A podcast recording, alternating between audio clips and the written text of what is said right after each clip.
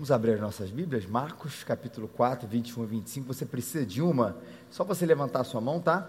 Que a gente vai entregar para você, onde você estiver, com a Bíblia já marcada nesse texto de Marcos, o Evangelho segundo Marcos, que andava com Jesus, relatou, né? Marcos capítulo 4, e os versículos, 4 é o número grande, os versículos são os 21 a 25 Pode manter a sua mão levantada se você ainda não recebeu, tá? Gente aqui na direita que já está chegando. É, a gente lê na edição Almeida século 21. E a gente está aqui nesse, nesse tempo estudando, ouvindo o que Deus tem a dizer para a gente no Evangelho de Marcos, que não está na sua Bíblia à toa. Se está na sua Bíblia, é porque Deus tem coisa para falar e se Deus tem coisa para falar, a gente fala sobre o que Ele tem para falar aqui a cada domingo nesse evangelho que mostra muito essa frase que dá o tom aqui, dá o título da nossa série, que Jesus está sempre em ação. Marcos 4, 21 a 25 diz o seguinte: Disse-lhe mais: Será que a candeia deve ser colocada debaixo da vasilha ou debaixo da cama? Não deve ser colocada no velador?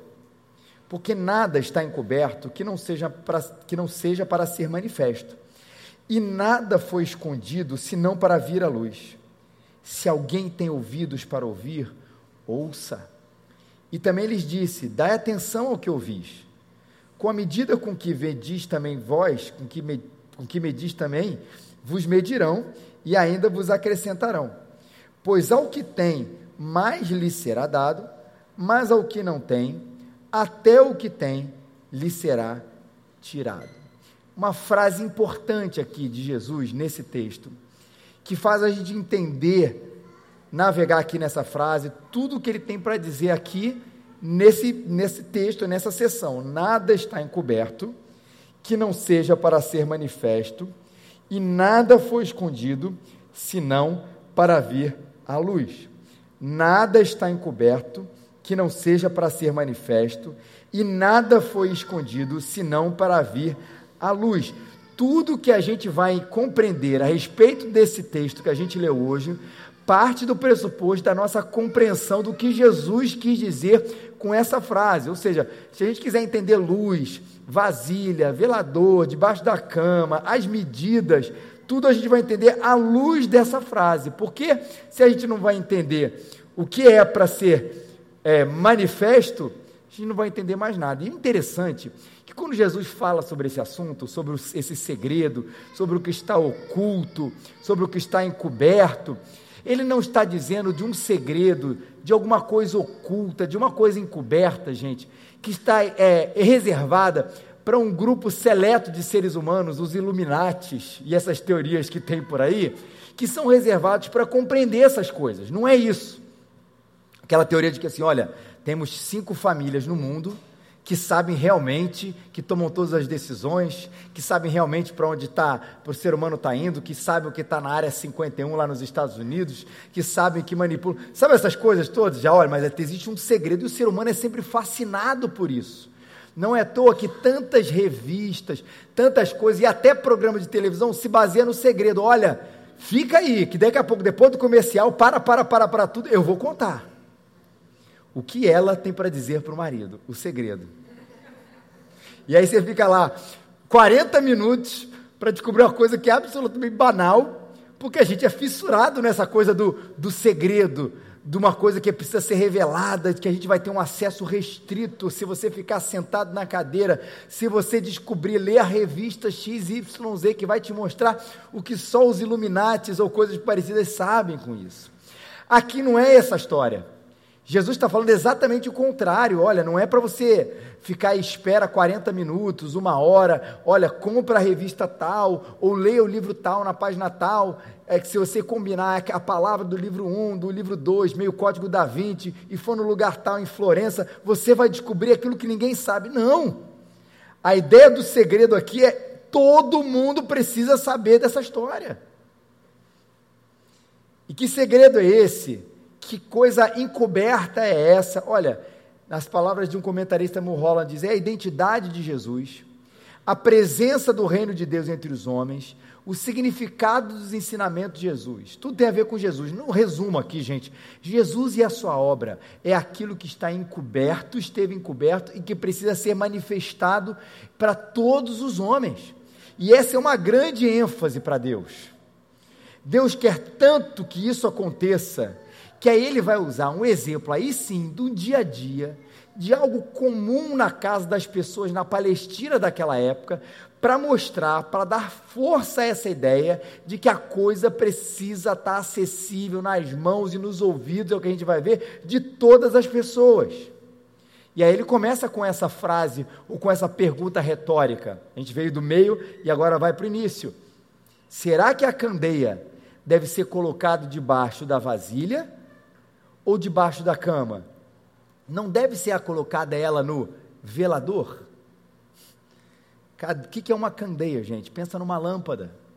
Não uma lâmpada elétrica como nós temos ontem, mas uma vela, uma coisa parecida com isso, uma lâmpada feita de argila, um pavio molhado ali com óleo, e era colocado aonde? Para que a, a, a, casa das pessoas fosse iluminada. É onde a gente coloca as coisas quando a gente quer que ilumine todas as coisas, a gente coloca lá em cima. Não era bem lá em cima como a gente teria hoje uma vela lá, mas existia um pedestal que era que era esse o velador, né, um pedestal, onde aquilo ali era alto, se colocava tipo uma vela naquele tempo, para que toda a casa ficasse iluminada. E o que, que era essa vasilha? Não pensa apenas numa, numa cumbuca pequena, numa, numa coisa assim, era um vaso usado para colocar os cereais naquela época. Eram como se fosse um, um depósito, um, alguma coisa assim, uma geladeira daquele tempo. Não era pequeno, não era tão pequeno, num vaso profundo. E se você colocasse ali dentro, ou ali embaixo, ou ali atrás, o que, que ia acontecer, gente? Ia perder a vela a sua principal função, que era iluminar. Ia ficar restrito apenas se ele botasse dentro ali da vasilha, por exemplo, ia ficar restrito àquele pequeno ambiente ia ficar uma luz como a gente chamaria hoje, mais aconchegante. Mas iluminar, iluminar não faria isso. Iluminaria o vaso, mas não iluminaria a sala. E aonde que Jesus vai falar? Óbvio. Onde que precisa estar essa vela? Onde que precisa estar essa, essa lâmpada? No velador. E essa metáfora da luz que Jesus vai falar o tempo inteiro aqui que precisa estar na frente ou diante das pessoas. E é interessante que toda essa história da luz remete a gente ao Antigo Testamento. 2 Samuel 22, 29 diz assim: Tu és a minha lâmpada, ó Senhor. O Senhor ilumina-me as trevas. Já na primeira parte da Bíblia, o Antigo Testamento, a Bíblia já usava a figura da luz para se referir a Deus Pai. Tu és a minha lâmpada, ó Senhor, me ilumina as trevas. Deus, a, a luz se referindo a Deus. Vamos lá, gente. Salmo 132, 17. Eu vai referir a uma outra pessoa, que é, a verdade, a mesma pessoa aqui. Ali farei renascer o poder de Davi e farei brilhar a luz do meu ungido. Na verdade, a segunda pessoa da Trindade. E aqui já nos Salmos, a luz está falando sobre Jesus Cristo. Ali farei renascer o poder de Davi e farei brilhar a luz do meu ungido. Um Deus Pai, um Deus Filho, e agora talvez o versículo mais famoso no Antigo Testamento, quando vai falar de luz e de lâmpada. A tua palavra é lâmpada que ilumina os meus passos e a luz que clareia os meus caminhos. Ou nas versões que talvez muitos de nós conhecemos desde criança, lâmpada para meus pés é a tua palavra e luz para os meus caminhos. Quantos de nós aqui, aqueles que frequentam a igreja desde cedo, não aprendemos esse versículo? Que a palavra de Deus é a lâmpada para os nossos pés, mas é a palavra, é Jesus, Ele é Deus, e a todas essas coisas são a luz. Mas peraí, o que quer dizer? Na verdade, é a mesma coisa. Por quê? Nenhuma dessas, entre aspas, coisas se contradizem. Não existe a luz que o pai fala e que o filho não é. Não existe a luz que o pai fala, o, o, pai fala, o filho fala, mas a palavra diz o contrário. Eu e o pai somos um, é o que a Bíblia diz. O pai e o filho, o que um fala, o outro falou, está falado, está autorizado, é uma unidade ali nesse sentido. E a palavra de Deus é a expressão escrita dessa realidade. Ainda que eu creia que exista, possa haver uma, uma manifestação sobrenatural de Deus, de maneira comum, como a gente diz, ordinária, a maneira como nós entendemos Deus é quando nós lemos a Sua palavra e ali está a expressão exata de quem Deus é, de quem Jesus é, da Trindade Santa, o Espírito Santo também é. Então, quando eu falo que o Pai é, o Filho é, a palavra é, porque na verdade elas três falam da mesma expressão. Tudo isso é a luz para o nosso caminho. E há um detalhe muito interessante nessa frase, quando Jesus diz, no sentido original dela, lá na, na língua que foi escrito o Novo Testamento, o grego, a frase talvez poderia ser traduzida da seguinte maneira: não muda em, em nada, na verdade, o significado dela. É um detalhe importante, interessante. A candeia vem a fim de que possa ser posta sobre uma vasilha ou debaixo da cama. O que, que essa frase traduzida de uma maneira diferente quer dizer, na verdade, e que muda um pouco a, a, uma sutileza do significado? A candeia aqui é o sujeito da sentença. A candeia vem é uma pessoa. E essa construção da frase não foi posta aqui aleatoriamente. E uma outra coisa interessante na construção da frase é que aqui não se coloca um artigo indefinido. Há um artigo definido importantíssimo, não é uma candeia, é a candeia. Porque tudo isso aponta, de fato, nesse momento, Jesus está se colocando como essa candeia como essa luz. Eu sou, eu sou aquele que vem para que possa ser posto não sob uma vasilha ou debaixo da cama, mas para ser colocado num velador. E eu não sou uma luz. Eu não sou uma pessoa interessante que pode iluminar os seus caminhos, não. Eu sou a luz. E é verdade que os evangelhos vão falar isso a respeito de Jesus. Nele estava a vida, e este Jesus era a luz dos homens. A luz brilha nas trevas e as trevas não os derrotaram. E Jesus afirma aí agora de maneira mais categórica ainda, gente, falando novamente ao povo, Jesus disse: Eu sou a luz do mundo. Quem me segue não andará em trevas, mas terá a luz da vida. Ele é essa candeia, ele é essa lâmpada, ele é essa luz, ele é a luz do mundo e ele é a sua luz. Ele é o segredo que todo mundo precisa saber sobre a humanidade e ele é o segredo que você precisa saber sobre todas as realidades. Ele é a boa notícia para o mundo, ele é a boa notícia para você, ele é a esperança para o mundo ele é a esperança para você, Ele é a transformação desse mundo, Ele é a transformação do seu coração, Ele é o sentido da vida e Ele é o sentido da sua vida. Tudo que a gente precisava saber sobre a vida, sobre nós mesmos, sobre os segredos dela, sobre o que é oculto, sobre a eternidade, sobre Deus, veio de repente, ou no tempo certo, uma luz para dizer: esse é o caminho, eu sou o caminho. E C.S. Lewis tem uma frase, o escritor de Crônicas de Nárnia, tem uma frase muito interessante quando vai falar sobre essa questão da luz e de como essa luz se encaixa no nosso dia a dia aplicando ela. Ele diz o seguinte: Eu acredito no cristianismo, como eu acredito que o sol nasce todo dia, não apenas porque eu vejo, mas porque através dele eu vejo tudo ao meu redor. Vou repetir. Eu acredito no cristianismo como acredito que o sol nasce todo dia, não apenas porque eu vejo, mas porque através dele eu vejo tudo ao meu redor. Claro, ele me responde, Jesus Cristo, tudo que eu preciso saber sobre a vida. Ele já me respondeu e me dá esperança sobre o meu futuro. Ele cura o meu passado, mas ele também me faz enxergar, por isso a luz, tudo, absolutamente tudo, sob a sua ótica. Eu não vejo mais as coisas como eu via antes, porque agora eu fui iluminado. Eu vejo as coisas diferentes, porque através de Jesus eu vejo tudo como Deus vê. Eu vejo tudo como eu preciso ver. Deu para entender essa questão de como a luz é importante nesse momento? Que se você estivesse tateando e você tivesse um livro ali na sua frente, você assim, eu não consigo entender, eu não consigo entender a vida, eu não consigo como eu devo enxergar a vida, como é que eu enxergo um problema, como é que eu enxergo a minha relação com o tempo, com o dinheiro, comigo mesmo, como é que eu enxergo quem eu sou de fato, para onde vou, de onde eu vim, as questões importantes, e de repente aparece que vem uma luz e você pensa, ah, agora eu estou entendendo a resposta. E não apenas uma resposta que eu queira, mas a verdade, a resposta sobre a qual, a, da ótica sobre a qual eu devo ver todas as coisas, todas as coisas. Como eu vejo o casamento, é através de Jesus. Como eu vejo a minha relação, mais uma vez, comigo mesmo. Como eu vejo a minha relação com a minha vida, com a minha esperança, com as minhas vitórias, com as minhas derrotas, com meus problemas, com as minhas doenças, com o que for.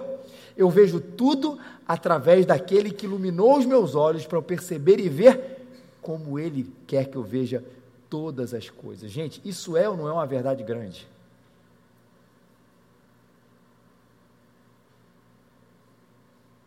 Isso é ou não é uma verdade grande? Isso não é ou não é uma verdade que precisa ser colocada no velador? Uma verdade tão enorme, tão enorme, que só pode ser colocada no pedestal. E entenda, não é apenas para iluminar o meu mundo mas é para iluminar o mundo. Jesus não disse para a gente apenas que Ele é a luz do nosso coração. Jesus disse: Eu sou a luz desse mundo. Não é apenas para você, para o seu pequeno mundo, para as nossas questões, apesar de tudo isso estar incluído, é para ser colocado para que o mundo inteiro saiba e comece a ver as coisas sobre a ótica de Jesus. E como é que aquilo que está escondido começa a ser manifesto. Ou seja, como é que essa propaganda acontece? Tá bom, maravilha, eu entendi a metáfora. Não é para colocar debaixo da cama, não é para colocar dentro de um vaso, não é para esconder num quartinho.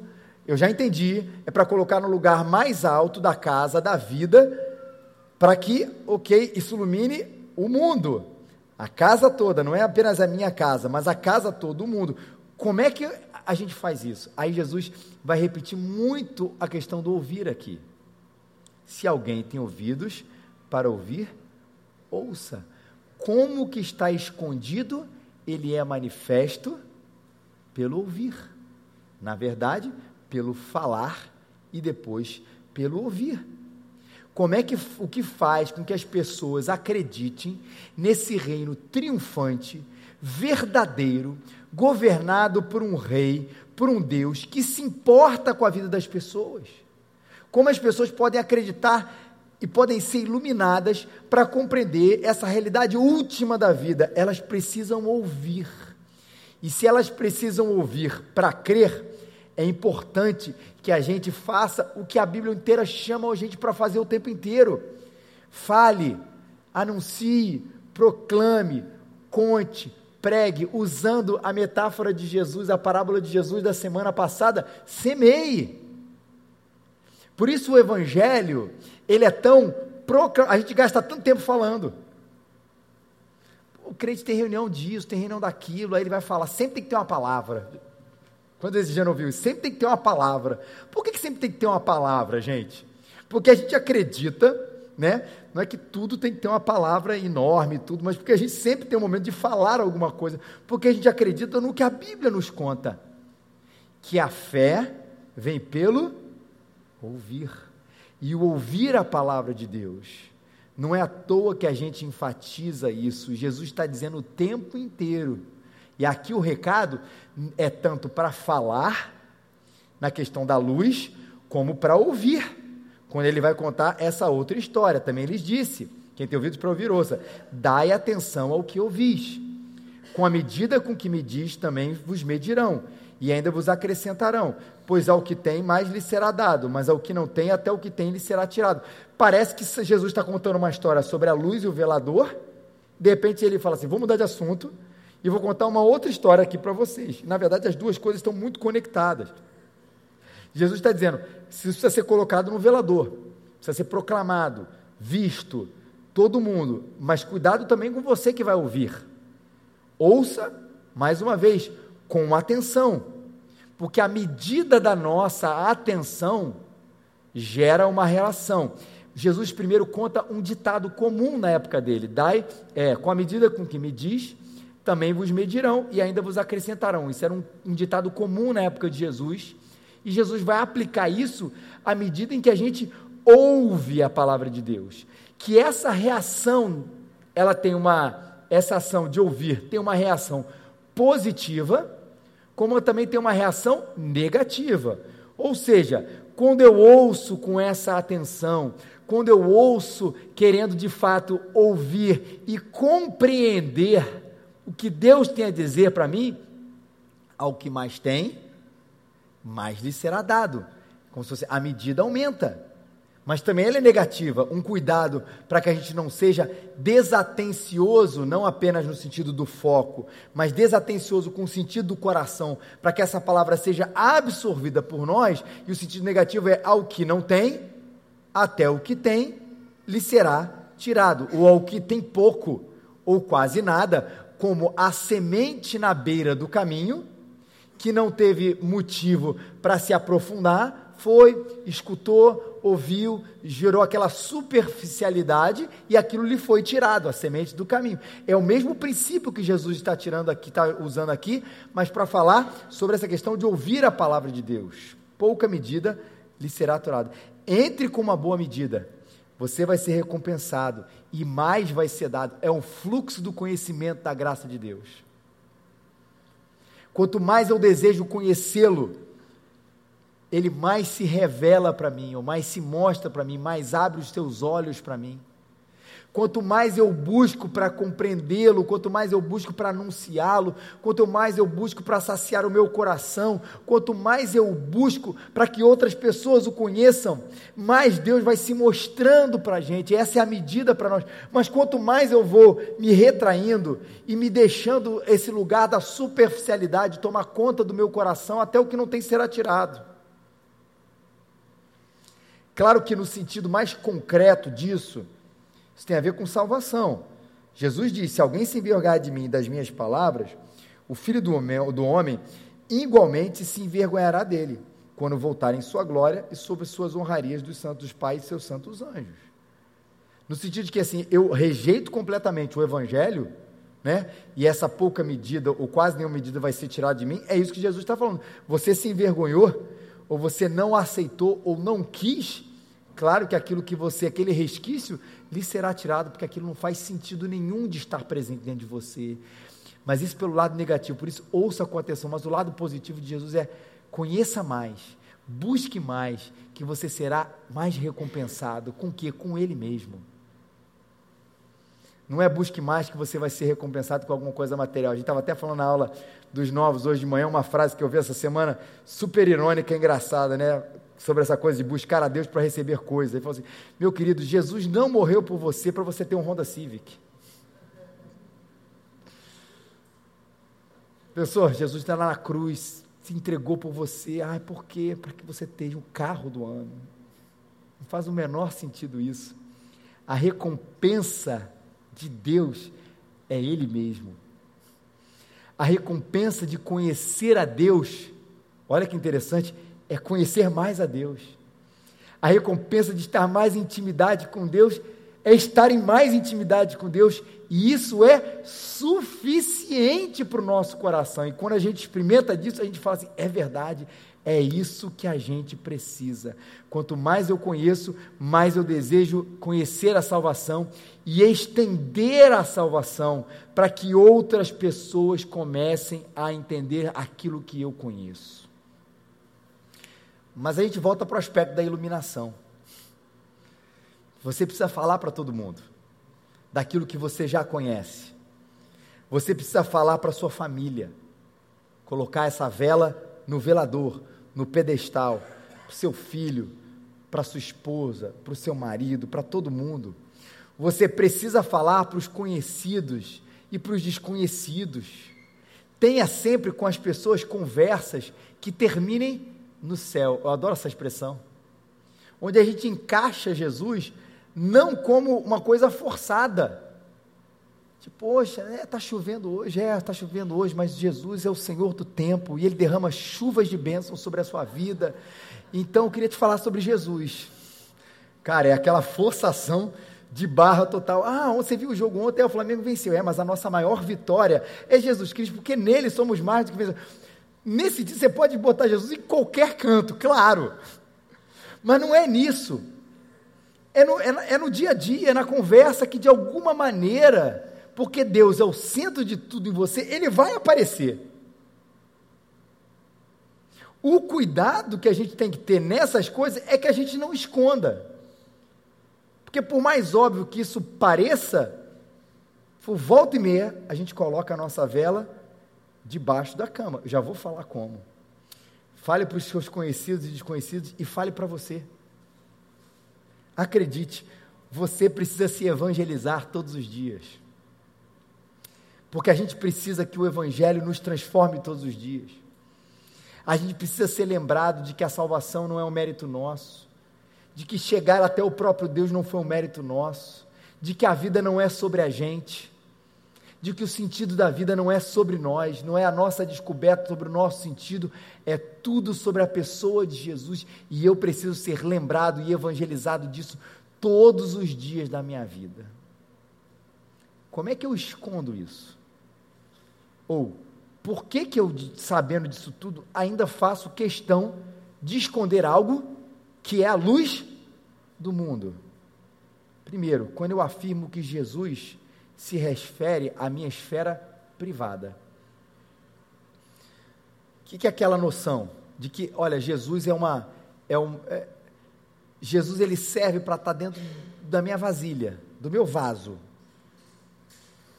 Jesus serve para estar tá dentro da minha casa.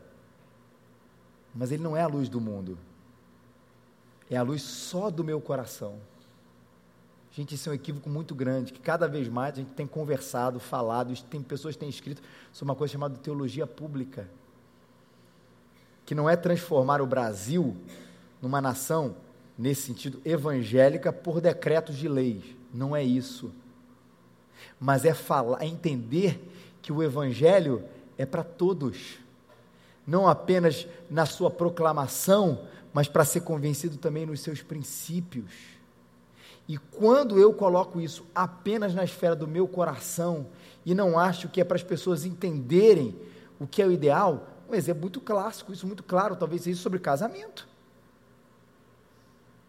Hoje em dia, hum, enfim, não é todo mundo, mas a gente entende que assim a pessoa chega, ah, poxa, eu estou mal e tudo, meu casamento, já quero desistir e tudo, eu já não sou mais feliz.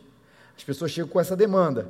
Conselho clássico que se ouve hoje em dia não é na igreja, tá, gente? Se ouve hoje em dia. Poxa, que pena, mas já tentou dito? Poxa, já tentei isso. Cara, às vezes a vida é assim mesmo. Acho que você tem que sair desse relacionamento, ser feliz, vai, separa e não peques mais. Não é um pouco que a gente ouve, de maneira resumida, mas para muita gente, a dificuldade, para muita gente, é, é, a infelicidade momentânea que a pessoa acha que não foi construída, ela é razão suficiente ali naquele momento, tá? Para um divórcio muito simples e fácil, porque afinal a gente está nisso para ser feliz. Esse é o nosso conceito de casamento? Não é.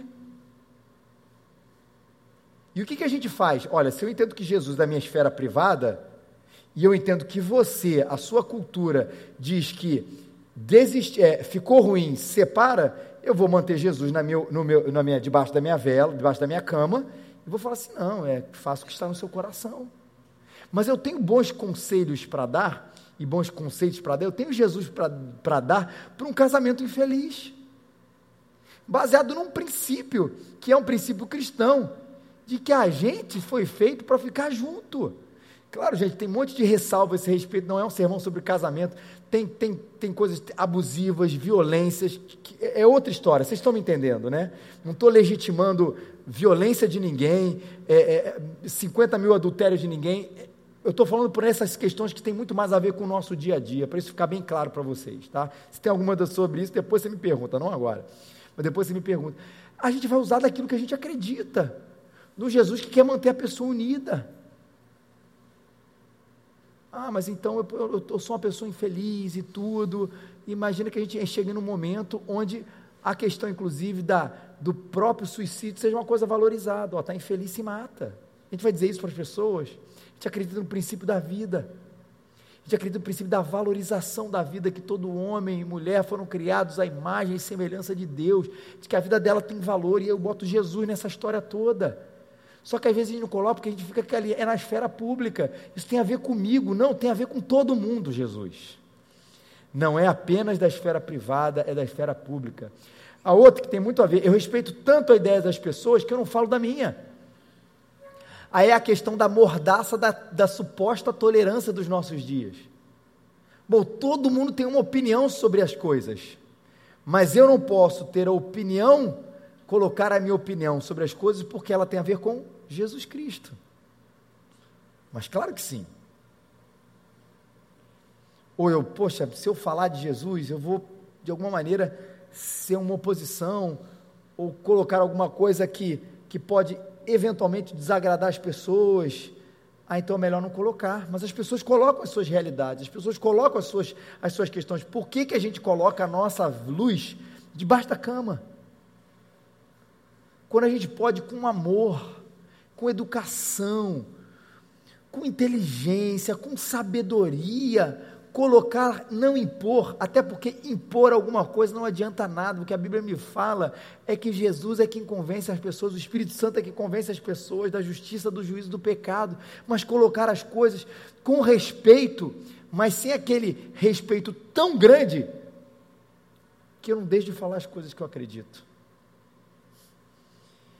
Eu escondo Jesus quando eu acho que ele se refere apenas à minha esfera privada. Eu escondo Jesus quando eu respeito tanto a ideia das pessoas que eu não falo da minha, Jesus Cristo. Eu escondo Jesus quando eu não falo por medo.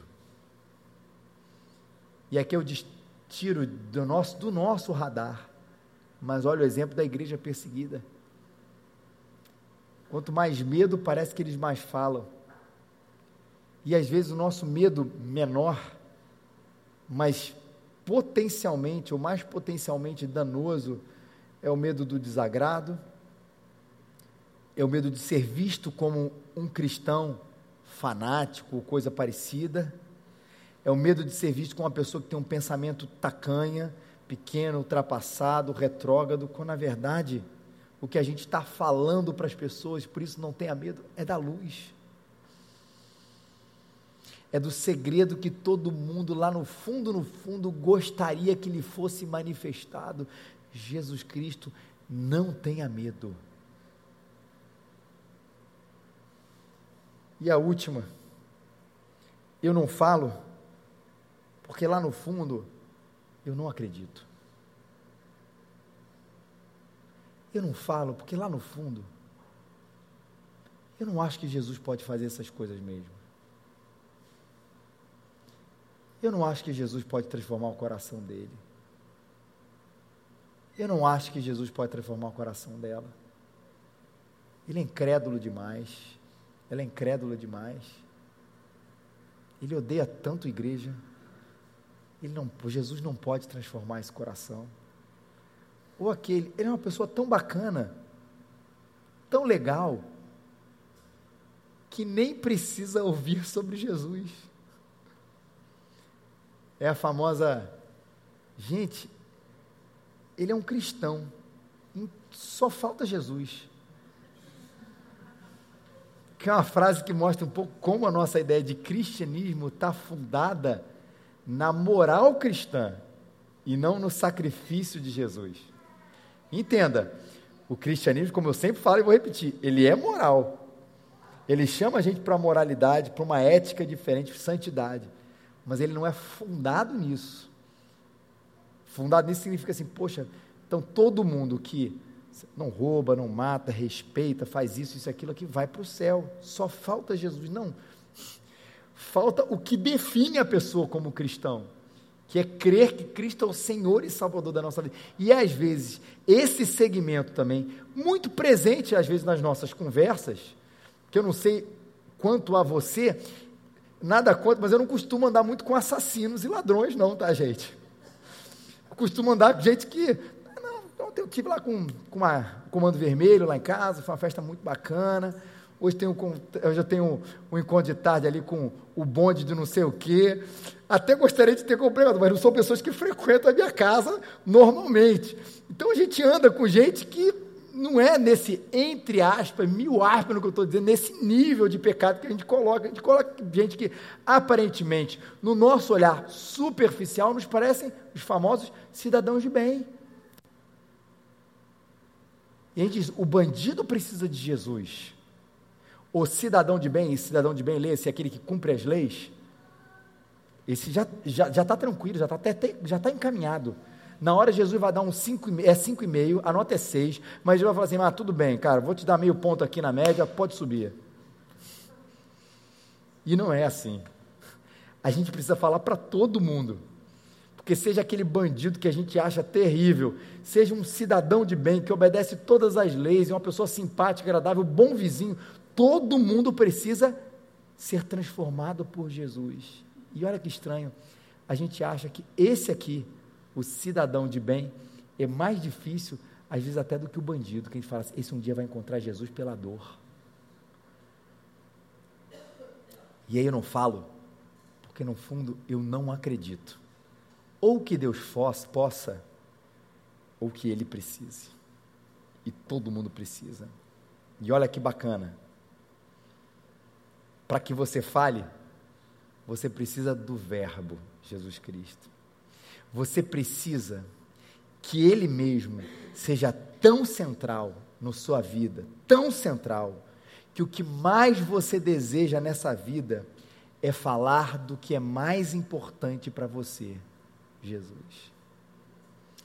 Você precisa que Ele mesmo seja tão central que o que você mais deseja nessa vida é falar do que é mais importante para você, Jesus quando ele é central, quando ele é o mais importante, quando você vê que ele é a luz do seu coração e a luz desse mundo, ah, meu amigo, minha amiga, ele fala através de você. Como iluminar, gente? Falando, sendo, agindo, anunciando o Evangelho, falando do Evangelho, sendo aquele seguidor do Evangelho que gere perguntas e você possa respondê-las à luz do Evangelho e agindo de maneira que a sua agenda seja diferente da agenda das pessoas, não porque você é um esquisito, mas porque você é um seguidor de Jesus e isso gere perguntas nas pessoas e você possa responder dizendo: é por causa do meu Salvador. Esse mundo precisa dessa mensagem, desse Jesus e ainda que haja rejeição, meu querido e minha querida, fale, fale, fale. É para botar essa mensagem aonde, gente? É lá em cima, é na sua vida, mas é num lugar onde todos vejam que você é o reflexo daquele que verdadeiramente é, e ele é a luz desse mundo. Que ele te abençoe. Vamos ficar de pé.